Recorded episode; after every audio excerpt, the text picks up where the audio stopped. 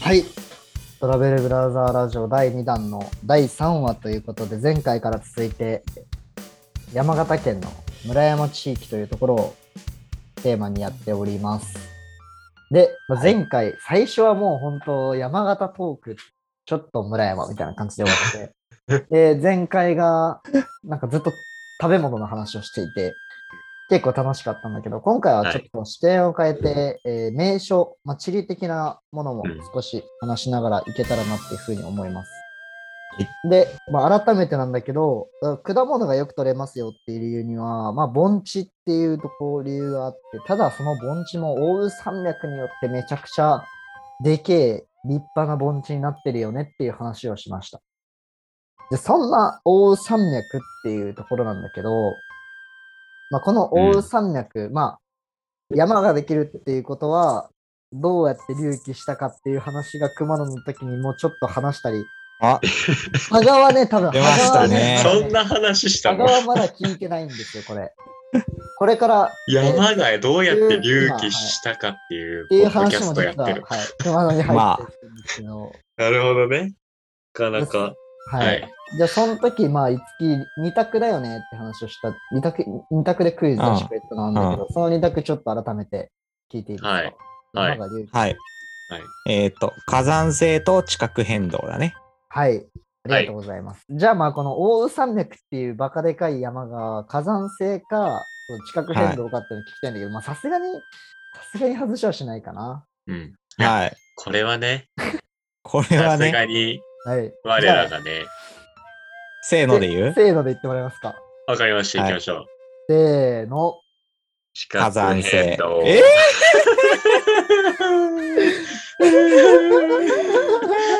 あーもう、もう高血が頭抱えて る。ー、火山ねでえ、すどっちこれ火山ですよね。ええーっと、地殻変動ねえの定あなた義,、あなた定義の問題がもしかしたらあったかもしれないんだけどそっ、かうん。 えっと、一応そっ、あの火山帯の中に、環太平洋造山帯っていう、まあ、ざっくりとした火山帯の中にあって、まあ一応、火山による隆起っていう、火山帯による隆起っていう感じが、まあ、大きいのかなるほどねもしかしたら地殻変動でちょっと盛り上がってる部分はあるかもしれないけど、はい。で、火山なんだね。そうなんですよ。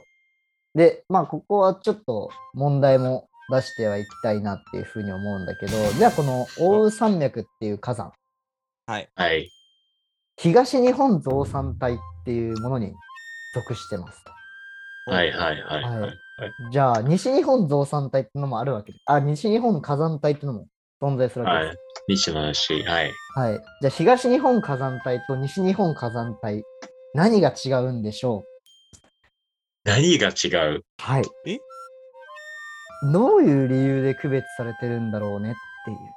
あ、西か東かがってこと、東日本火山帯と西日本火山帯の違い。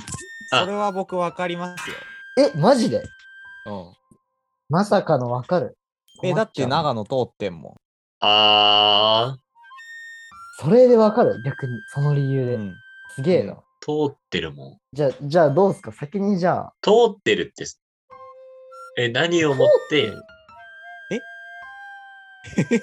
で、その造山帯の話でしょえっと、火山、火山帯だね。ああ、そうだうね。んだから東東日本と西日本が何で区区別されてるかってことでしょ東日本火山帯と西日本火山帯の区別、うん。で。東日本と西日本の区別っていう理由とはちょっと違うかもしれない。あ、うん。火山帯の分け方ってことだよね。そうそう、火山帯が東と日火山本帯西で分かれてるんだけど、なんどうやって分かれてるでしょうかっていう。俺知ってるよ。そんな面白くないことあるよ、ちょっと。 そんな面白くないことある。結構ごめんけどさなんかあこれめちゃくちゃいい問なんかあの題できたと思ったのに。えーあれだよ何が違ね、うさっきからさ、長野県民のことバカにしてるよね。いや、バカにはしてないよ。別にこれは別に別にね長野をバカにするっていうのは、別に うんどういう問題じゃないだってかもう、もう主語がでかいんだよね。ら。なんか、力長野代表に今な日ったの。この、村山に対してのいつきの長野プライドがすごいな、ちょっと。うん燃えバてチるバチだね。からね。うんバチバチだよ。最初そんなにそばとか持って敵対しきてたの燃やされる失敗かも、やっぱり。どうすか、まあ羽賀くん。ちょっといつ どうやかっ後てで答え分かれてるか。うん。でもやっぱり今火山っていうのは結構キーワードだよね。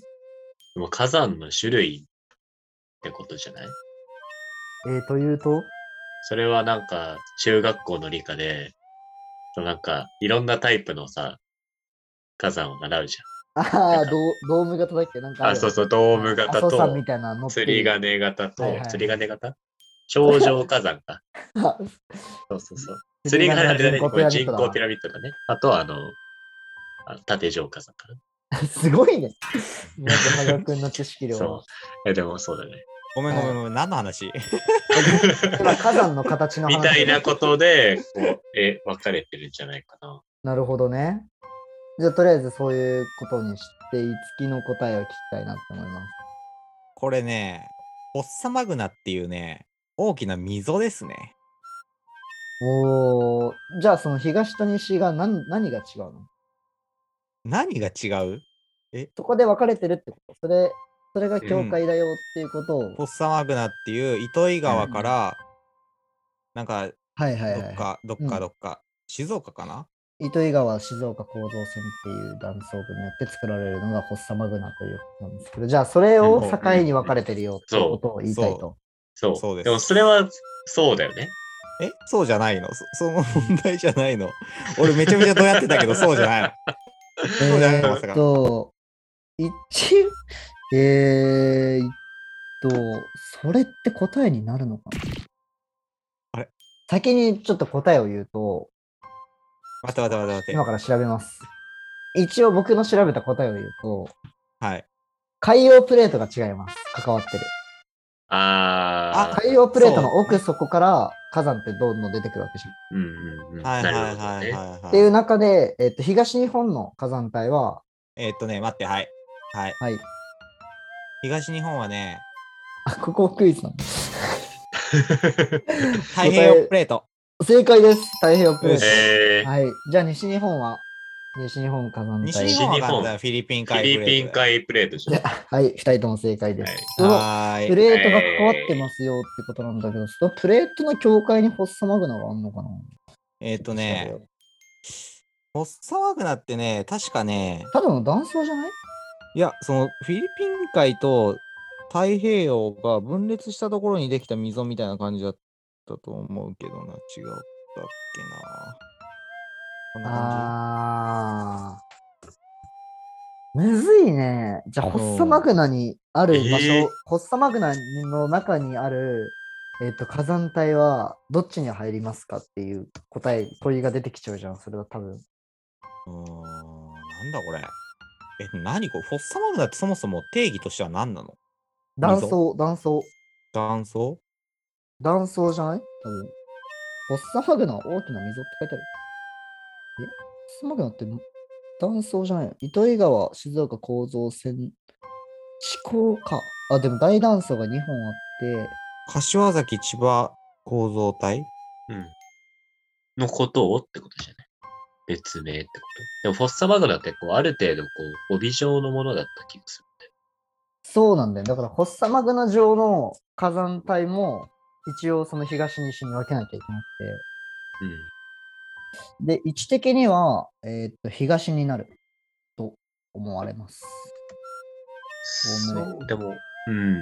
プレートの分かれ方を見るえーっねと。そう富士、うん富士山の火山帯、富士火山帯っていうところとか、長野の火山帯も東日本に入るんで、まあでも完全に分かれるってわけではないかもしれないけうん。ど、ちょっとむずいね、これはね。ねなんか新初田小出構造線これあ、一これ言、とは思いませんねこれは、名前柴が田、入って。柴柴田って読むんだよね。柴田って読むんだそうそう、これ、柴田って読む。そうなのそう、柴田。へえ小出、柴田小出。構造線。柴田ね。うん。これはじゃあとりあえずあのー先に飛ばすとしてもし知ってる人がいたら、メールにご連絡くださいっていう感ちじょでっと教えてほしいね、これ有は。識者がいたら、ってホッサマいグうナ感じで終えたい僕と思いのますちっちゃい脳みそじゃちょっと理解しがたいそうわだね。すいませんありがとうございますというところで、はいえっ、と火山からまあなってますよって火山帯、那須火山帯っていう東日本火山帯の中の 5, 5つぐらいかな、確か。えーへでえ千島、那須、鳥海、乗倉、富士っていう5つのうん火山帯がえー東日本火山帯っていうふうにうん。入ってきてるんで、このうちの那須火山帯っていうところに、この奥羽山脈が生まれてくるわけなんですけれども、うん。まあはいつまり火山があるっていうことは、まあ、とある観光資源があるよねっていうところになっはていきてるんはいですけどはい。あ、まあ、これはわかりますか、いつきくん。はい。逆にわかんないよ、これ。いやいやいやいやいやいや、煽ら ない、煽らない。 何それなんか喧嘩越しなのちょっと。じゃあ問題にしましょ う。わかんなかったら問題にしよ待って、いろいろあるじゃん。それだって答えはいくつかあるじゃん、多分。正解が。え、でもこれ一つしかないね。まあ、その観光資源ってところまで行ってるんでうね。んう。。うんじゃあ、え、 えこれクイズにす るしする一ほどじ斉ゃのない問題にする。うんまあまあまあまあまあまあ、そうせーだ。ので、じゃあ僕がせーのって言います。じゃあはい。せーの。温泉泉。はい、正解です。えーまあ温は泉があるわけですよね。えーそうだい。ね。はい。えーっと、じゃあ、いつきをさすがに山形といえばの温泉で思いつくところはありますかほなんで俺いや、まあ香川答えれるでしょっていうところがあるから。山形温泉聞いたことはあるかなっていうなんだろうところですかね え、蔵王温泉とかかな蔵王温泉もあうる。んう。ん。蔵王温泉もあるし、待って、猿ヶ京猿ヶ京はね、群馬だね。あ、え、 猿ヶ京はえね、え群馬、群馬なんですよ。 なんで群馬、しかもなんで新潟、超新潟寄りの群馬ね。あ、そうなのそうなんです。なんで誰か来たじゃあ、えっと、羽賀くんから答えを言ってもらいましょうか。はやっぱり銀山温泉。銀山温泉、出ました。ありがとうございます。えー、ごめん、銀全山温然聞泉いたことなかった。ああ、そうね。結構、えっとね、写真とかは結構有名だから写真銀山と温泉か調べ見てもらるようと、ね。あー、写真見たことある、これ。天と千尋の神隠しに似てるみたいな。うんうんうんあ、だよねう。ん。もののけ姫じゃないよね。もののけ姫千尋だ ねでは絶対ないよね。天 なとん千か尋の神隠しの ぬるぬ舞る台しみたたい やなつ。こがれ多分追いかけてこない。うん、裏山だね、それ多分。うん。みたいうん。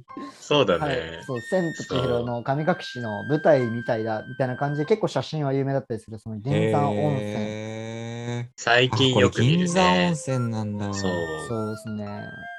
で、ちょっとその銀山温泉について話していきたいなっていうふうに思います。はい、まあ加賀お君願がいしねます。最近よく見るって言ってくれたワードも結構キーになってきているので、ちょっとおは話いししていきたはいいはとい。思います。まあ、まあ銀山温泉ははい位置づけで言うと、村山地域の中では北側。なんで、そう最だね上地域にかなり近い方になってはあ、ますはあはで、尾花沢っていう村山の中でも結構大事な市があるんですけど、うんあ、はいはいはい。その方、 Yes, we その can. 方、その方。 それオオババママね。じゃない。オバマじゃない。あありがとうございます。尾花沢っていう、 ちょっとはい今はいはい一瞬処理に迷ったけど、 う尾花沢っていん、う。よかったね。まはだいまだまはだ。い。まだはいね、尾花沢っていうところ、尾花沢市にあるのかなちょっと待って、そうこまではそうだね。そうだね。位置小的に花はそうだね沢市だね。結構広いんだけど、で、その中でも、えっと、宮城の方に近い、奥羽山脈の方に、もちろんね、火山があなるほとどころに近いよっていうところに、まあ、銀山温泉っていうのはあります。村山の中でもかなり端っこの方で、まあ、山形から1時間、山形市っていう、まあ、村山の中心ぐらいのところから、大体1時はいは間いぐらい走って車で行った頃にあるよっていうのが、この銀山温泉っていう場所になります。はい。で、と銀山温泉っていうのはやっぱ銀山ってついてるわけじゃないでうすか。ん。そうだね。あ、原田君はこの辺の歴史もやっぱご存知。でもそのね、銀山の岩ではよく知らないんだわ。あ、実そうはなんだ。よく知らないの何も。うんうん。そう。実は銀山なんですやっぱそうなんだうね。んそのまんまなんだ。よ。元々その まんま、マジでそのまんまで銀がまあ取れてて、で、うん江戸時代にまあ栄えてた銀山がここにあはりいました。はいは川の山奥に。うすうす気づいてたけど。 やっぱい。そうまなあんでだも、っね。ぽいよね。うん。銀山なんだ、本当に。そうなんですよ。石見銀山。あ、石見銀山とか生野銀山っていうのに並んで、あえっと、延沢銀山っていうふうに呼ばれてました。三大銀山の中の一つはいはいはいはいはい延沢銀山っていうのがこのまあ銀山温泉の元銀山の名前です。そうなんだあね延。沢銀山ってのがありましたよ。三大銀山。はい。なんかあんまそういう言い方は正直ごめんなさい。延べ沢しかしてなさそうなあ感ーじ。なるそういうなるほどとほころども ね。あなるるんほどでね。すけど、はいはいすいはません、い。ちょっとね、ディスってるわけじゃもちろんございませんけども、 うん。はい。延沢銀山っていうところが、まあ、ここにありましたよって、まあ、その銀山から取った銀山温泉というわけなんですけどご、めん、石見銀山、島根県で全然違えじゃん。あ、そ そうそうだよあそうです それはもう全然処理済み。全然処理済み今やばいやばやいばいやば いそうそうね。はい。いえっ、と、ちなみに、延べ、延べ沢銀山が山形、生そう野です銀山が兵庫、石は見い銀山が島根はい。はい。のうちの延べ沢銀山、はい。そうです。山形県、延べ沢はない延べ沢銀山が、延べ沢銀山。はい、。ありました。まあ、でもまあ時代の流れとともに、徐々に今銀もね、取れなくなってくうるという、ん。はい。なってくるわけです。うんもちろん今、石見銀山も生野銀山も同様だと思いますけど、うん。ん安倍沢銀山も銀がどんどん取れなくなってきてとはいははいい。はい、はい。いうところで、まあ温泉はちょっとずつ昔から取れてたは取れてたっぽいでえすーよ。はい。ただ、えっとね、この銀山温泉の、まあ、あたりっていうのは、まあ、いわゆるその、昔の江戸時代で栄えてたんだけど、江戸時代の五街道である、えー欧州街道っていうところかはいらはいはい12キロ離れてるのね。うん。まあこれ、まあそんな距離、大した距離じゃないかもって思うかもしれないけど、めちゃくちゃ山なわけよ。今でいううん日本海はいのはいはい辺りを通らなきゃいけないから。うんうんこの超険しい山道の12キロっていうのはやっぱかなり偏僻な土地である。うんはいはいはいで、要は山形の盆地で結構作物も取れてっていう、まあ江戸時代から割と栄えてた山形あたりの尾花沢っていうところでも、うん同じ尾花沢でも、このは金山温泉の超尾花沢から外れなのね。い。もちろん、こっちから見ても山なわけ。うん。欧州街道からほどじゃないけど。うんで、まあ、今ほど道が整ってなかったから、昔は1日かかったよ、小花沢から銀山温泉、小花沢の市なるほど街地、ね。銀山温泉まで。っええ。ていう、めちゃくちゃ立地の悪い、めめちゃくちゃ立地の悪悪いいね。銀山温泉、とんでもなく悪い。うん小部沢銀山で銀が取れなくなりましたと。うん。で、もともと温泉は取れてて、で、ちょっと宿屋とかもあるっていうの、まあ、銀の量も減ってきてっていう時に、さいさもう最終的になんだけど、1689年の大崩落で廃山になっちゃうのね。はいはいはいっていうところで、まあ、その中で、ちょっとずつあの温泉宿が少し残りましたよっていう。で、温泉宿、で、その温泉宿何、どういう人が行くかっていうと、えっ、と、湯治客っていうふうに読むんだけど、要は湯、温えっ、と、なるほど湯、ねお湯の湯に治す、うん。治療の地っていう。えっ、と、要はああの、ある、ありがち志賀だよね。うん志賀直哉の城崎にてで、城崎温泉に行くみたいな感じで、うんうんうんうん。あのよ病気の療養の、う、うんん療養のために長期間滞在するようなお客さんを相手にした宿だったりとか、うんまあそこの人たちがちょっと買い物できる程度の、まあ、昭和小商いくらいをやってた、しばらくやってましなるほど。た。はい。じゃあ割とこう、なんて言うんだろう。まあ、言い方良くないけど、ちょっと隔離された土地みたいな。そうですね。うんもしかしたら悪い、悪いイメージがうん当時もしかしたらあったかもしれないかなっていうような感じが、それがまあ明治時代のお話です。江戸時代の銀山が栄えてた頃から明治に移うんうんうり、と山は崩落し、銀山は取れない、銀は取れないけど、はい。うん。うん。宿屋で少し当時客がいますっていう状態で、うんうんうんなるほど。うんうんはい。っていうところなんだけど、もうマジで不運なの、銀山温泉。うーんはいまずさ銀が取れなくなったって中からさ大崩落ってのも結構かわいそうじゃん。ね。本当に枯渇してみたいな、取り切りましたみたいな状態で廃山だったらさ、なんか割と納得できるかもしれないけどさ、結構そうだねまあ、ちょっと残念な終わり方で、まあ、それで終わって明治時代では、まあ、細々とやってる感じうんから、なんと、えー大正2年、1900、ちょっとまあ大正時代、1913年の大洪水、はいはい大洪洪水水が起きます。洪はい。水。え ーほとんどの温泉宿が流されてしまう。ええ。やばいみたいな、もえ、そんな山でう終わったみたいな感じの確こかとにがね起。きるわけですよ、銀山温泉。これが1913年なんで、まだ100年ちょっと前のお話だよね。ええ ?100 年ちょっと前か。そうなんだよね。まあ、ー。踏んだり蹴ったりだね。ぬもう大変な土地だと。まあでも、要はその、氾濫する側っっていう川っていうのは、まあ、銀山川っていう川があるんだけど、うんうんで実際あの銀山温泉ってあの川を挟んで両方に今宿が建ってはいるはいはい。あれね。銀山温泉がマジで氾濫しちゃう。まあ結構そんだけ威力のある川っていうことで、えーそこからしばらくして技術が発展した1921年、大正10年のことなんだけど、その時にまあ銀山川に発電所を作りましょうということで、はいはい。技術も発今度は展発し電水て、所力発電。発電所ができましはい。ん水力発電た。あ、そうだね、そうだね。水力発電のうん発電なるほどちねょっと待ってよ。まあでもそうだよね、多分。うん。あ、でもそうだね。水を利用した発電所だから、多分。ねえいろいろあるからね。発電所をね。っていうところで、えっと、発電所が、まあ、銀山川ってところにできますよ。それが1921年と。はいはいはいまあ、これはどんどんやっぱり技術が進んでいって、まあ、イギリスでは産業革命が起きて、40年ぐらい後かな、3、40年ぐらい後で結構技術も革新してきましたよっていう中で発電所ができました。うんでさらに、その5年後、1926年にはボーリング調査っていうのもできるようになって、まあ、ボーリングえーではいは奥まで掘ることができたから、やっと、やっとの思いで温泉が調達できるようになった大量の湯を流出流出できるようになって、まあああ。温泉や。宿もたくさん構えることができて、細々閉じまあ、したじゃあ、湧いてたわけじゃないんだ。湧いてたけそど、う、あーもともとやっぱ細そんなに多くは湧々いとてっなていいんうだ感じで、で、やっと刺したから、めちゃくちゃ出てきて、あ、これまでやべえはいはいはいはい温泉街を作れるっていう風になったと。掘れるようになったんだね。はい。で、まあ、そこに少しずつ温泉宿もできながら技術の整備が進んで、橋や沿道とかで尾花沢から車で30分でアクセスできるようになったっていうこのはいはい、はい。 100年足らずくらいのお100年勢ないんでだじゃあ。できてきた銀山温泉っていうのがあるんですよ。なるほ地ど区の勢いねで。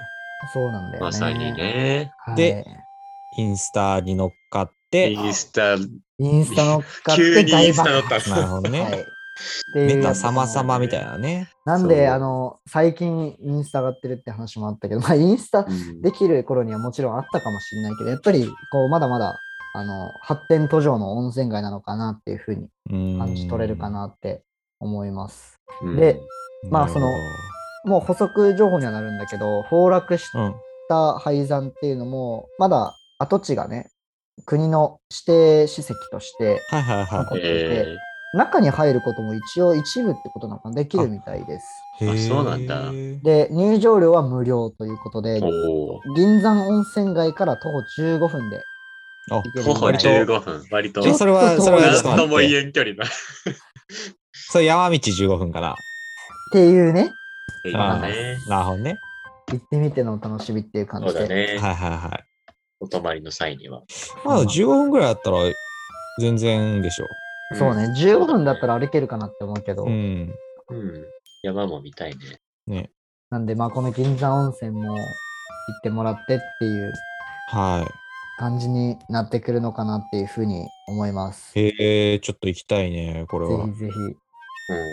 そうね。じゃあ、そんな銀山温泉の話をしましたっていうところで、まあ、その大宇山脈に近いところの村山のもう一つの場所をちょっとご紹介したいなっていうふうには思ってはいるんですけど、はい。はい。これまた、ちょっと羽賀くん、どうすか位置的には天童よりもちょっと南側で山に登っていったところってで、いうっ山に登ってっていうていうところで温泉じゃなくてですね、もちろん。建物みたいな感じ。もうそうだね、観光名所っていう。それは、立石寺、山寺。ありがとうございます。そうです。通称山だよ寺ねって呼ばれる立石寺のお話をしようというふうに思うんだけど、はい。いや、思うんだけどって言うけど、ちょっとメインはそれじゃない方で話したいなって思いつつも、軽く山寺の方の紹介はしておきたいなっていうふうにはい。思います。お願いします。はい。羽賀くん、ちなみに立石寺は何宗のお寺とかは知ってますか立石寺は、禅宗じゃないああ、天曹台洞宗じゃ宗。ない天台 宗の宗ごめんなさい。ごめんなさい。仙台適当州。適当こきましたし、使わないでください。天台宗ですね。立石仙寺台宗はい。で、ちなみに天台宗が確立した年とかっていうのは、ちょっと日本史に強い羽賀くん、何年頃とかわかりますかおおむね。天台宗だから最長ですよね。で、最長、そう、あ、そうか、そうだね。そうですね。なんで、そしたら、まあ、平安時代、鎌倉時代、いや、平安時代か。千年代じゃないかだな。いやもう、ら700、780年ぐらいじゃないお、まあ、クイズにするつもりはなかったんだけど、五木の方が近いということで、天台宗が確立されたのは806年というふうに、まあ、どこまで定かがあそわうなんだかんないけど、806年に確立したというふうに言われてて、じゃあこの立石寺は何年にできたかっていうと、860年に創建されてます。ですごいよね。かなり古くてえーまあもう、うん。ねえ、確立から54年割にしとて、そうだ立石寺はね。できました。で、天台宗って、まあ、知っての通りさ、山形の方の宗教ではない、まあ、で作られた、確立した宗教じゃないよねっていううのは、んうんうんうん。まあ、おそらくわかるかなっていうところで、天台宗が、あれどっちだっけどこかは忘れたとして、 ああ、はいはい。本山本山がね。本山どこだっけえ、高野山高野山。あ高野山か山だ。あ、よかったよかった。こってことは大阪、奈良。奈良なのお高野山ってどっちなの奈良だね。奈良か奈良。うん。っていうところから山形に54年でお寺ができましたよっていうところがあって、うんかなり古いこの山寺っていうのがまあこの辺の、えー山形の山の山頂にありますよっていう、まあ山頂とまではないけど山の上の方にあって、うんまあ、そこに上がってくるのにうん1000段の階段があるぐらいの階1000段以上の階段があるんだけど、まあ、それを登ってることが、まあ、ごめ修んごめ行んごだめんごめよ。んごめんごめんごめんごめんごめん。はい天台宗比叡山だ。天台宗が比叡山ね。ご高めん野山は、えーっと、真言宗。高野山は空海空海だ。うんはいそうだ、ごめん。はい比叡山ね。ってことは滋賀県だね。はいはい。はい。うにしてもまあ遠いとうん。うんいうところから。で、まあその1000段以上の階段登って、いよいよ立石寺に着くわけなんだけど、そこに登る、はいまはあい1000段の階段登ってる途中が、えー修行僧にとって修行ですよっていうふうに言われてました。うん。なんで、まあ、羽賀くんがさっき、あの、禅宗などというふうに言ってくれたんだけど、まあ、宗教までは様々じゃないかもしれないけど、いろんな、えー院だったり、えー修行の途中でいろんな建物があって、こっから下が地獄で、こっから上が天界です。はあ。うん修行の界かな、みたいな感じの分かれ方とかもして、なるいほろどんな、まあ、ものがあったり、さいさらにはそのあ神社とかも、比叡神社とかも中に入ってたりして、まあ、あんまりへこう天台宗ですっていうよりは、まあ、幅ー広うくんと修行に来る層が多かったのかなっていうのを登ってて感じ取なるほどものでが多かったかなっていうふうに思ってます。うんでまあ山寺はね山、の、あのうん山の一番上に立石寺っていう山寺が、山寺そうそうそうそうだね山寺があって、の周りそこにうんうん至る階段のうん。途中にもう、わんさかと、なんかた、こう、いろいろなそうですそう仏です閣があるうんうん。なるほどうんうんうんと。はい。はい。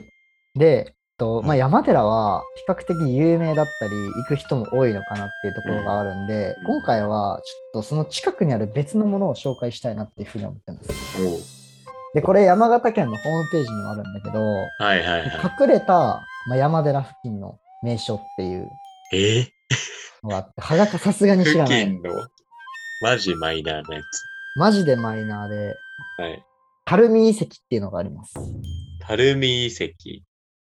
山寺のあの辺の山がある登山口とかよりも、ちょっと15分北側にえ登っていったような、北北側じゃないな、宮城側にー、寄っていった方に、えーちょっとあるんですけど、うん。はいはい。まあ漢字がね、えー垂れるっていう字、滴るとか垂れ垂れる,、るね垂れるっていう字で水、垂水。垂水遺跡っていうのがあります。はいはいはい。で、まあ、垂水遺跡ってどんなものですかっていうと、うん。まあ、岩肌に、まあ、空洞みたいな、蜂の巣状に空洞ができて、あとちょっとへこんでるみたいああ、なるな。ほ全ど、ね。体的にホラっぽくなってて、はいはいはい。軽くホラっぽくなってて、その中も全部蜂の巣状になってるっていう感じで、ちょっと集合体恐怖症の人とかは苦手かもしれないのかなっていうふうに思ったりもする感じなんだけど、だから、あれだね、ホルモンみたいなね。ああ、なるほどね。すごくやっぱなんか、ホルモンの蜂の巣みたいな。ホルモンの蜂の巣が壁ぎっしりに張り付いてるみたいな感じの、そんな。でも食べ物の話しかできない。ホルモンじゃなくても、ホルモンじゃなくても蜂の巣状は蜂の巣状じゃねえか蜂の巣って言ってるやんだっていやいやいやいやホルモンでも結局蜂の巣じゃん。蜂の巣に似てるから蜂の巣。すいません。ません。そうはじえ蜂ーの肉巣状食にいてえな。うん、そういうことだよね。ちょっとお腹も減ってきたしね。あのーもうそろそろ終わりに近づいていきたいんで。あーはい。えーそれはし侵食された地形ってことそれはなんか水とかで。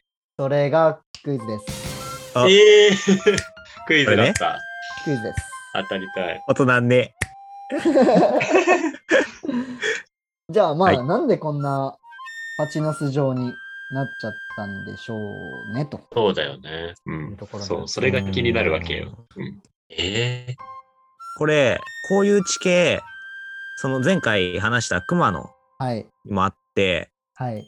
で、それは、海風によって運ばれてきた潮がと岩肌の中に入って、で、それが、あ、潮じゃない、海風によって運ばれてきた潮水が岩の中に入って、で、それが水が風化し、あ水が蒸発して潮だけになって、潮が、えっと、潮があったところがポロって落ちて、こういう地形になったっていうのが、虫食い岩っていう形ー、で、えー、熊野に残ってるんだけ熊野にいっぱいあるんだけど串本っていう地域にでもこれは海の近くじゃないもんねそうだよね。そうなん山でだもんすね。山なんです。しかも、そう、山だったかなり宮城に近い、それこそ蔵王の並びとってかこの、ザ蔵王よりもちょっと北側にある感じの、でも侵食作用だからうん。そうですね、侵食ってのはもう間違いないんですよ。蜂の巣状になってるんで、ボコボコに。結構むずいんだよね。でもどういう侵食かって言われると結構まあ難しいところはあるんだけど。うんね、そんな穴が開くほどね。誰かが掘ったん。ああ、なるほどね。ちょっとどうして面白もい、ちょどうしてもホルモンを食べたい。なんかごめんあおのいでくん俺とが話してる俺と話してるせいでう IQ ん下がった、 低下してるかもしれん。ねマジで。ちょっとズームの残り時間の兼ね合いもあるんで、早めに巻きでいきたいなと思うんですけど。そしたらああわかったわかったはい。石の中に水が入ってそれが凍って膨張して風化してった。ということで、二人とも不正解でした。いやいーやいや、これはむずいなどっちの方が近いもう俺結 あ構のね自信あったまあよもね。ちろん、うんもちろん、いつきの方が近いです。うん あー、ホルモンじゃなかっさた。すがにあんそなりゃそうだよ綺ね麗には、ちょっと、橋うんの上に人がわざわざ削るっていうことはなくて、そうだで、ねまあ、あこー、そうのなん、だ。ここの地形が、えっと、2303万年前から258年前、万前、万年何前年、万年前。の万年前に作られた新第三期業海岸っていう、まあ、そう新そういうあー地層なんだ。新第三期ね。はいはいはい新第三期の業あ界ーなが。るほどな。はい。で、そこの、まあ、岩の中に含まれてた硫酸ナトリウム、塩化カルシウムっていうのがいたんだけど、はいはいはいこれ、雨によって、それらが水に溶けた。でうん、そこだけぽっこりへこんでく、穴が開いてうくーっんていう構造になってます。なんで、えっと、雨の通ってかない、一枚岩だから中には入ってかないんだけど、うん入ってかない中は穴が開かずに、表面だけが鉢の口状に穴なが開るいてほどます。ね。雨なのるほどね。上にはいはいはいはい。なはいんで、これをちなみに運慶侵食と、雲の形侵運食慶侵、食運慶文侵系食なんだね。というふうに呼ばれてます。りました結構ね、幻想的えで、ーそ知のらなか中にっもた、な。あの、ほんと、祠とかもちょっとあったりして、めマジで、マジで幻想的なんで、本当におすすめです。ただ、銀山、隠れスポットね。山寺からちょっと歩き隠れスポまッすトっていうところで。わかりましたこ。こがマジでおすすめなんで、ちょっとみんなも、タルミ遺跡っていうのを調べてみてもらって、写真で見てもらうと行きたくなるなっていうふうに思うんで、ぜひ行ってみてください。ということで、はいこの第 3, 第3話にわたってお送りしてきた村山編も、これで終了というふうになります。羽賀君もありがとうございました。ありがとうございまありすが。とうございました。本当あの地元でも知らないことばっかりでああの恥ずかしくなったんで、ちょっと勉強します。はい。まはたい違う土地でお待ちしております。はい。はい。はい。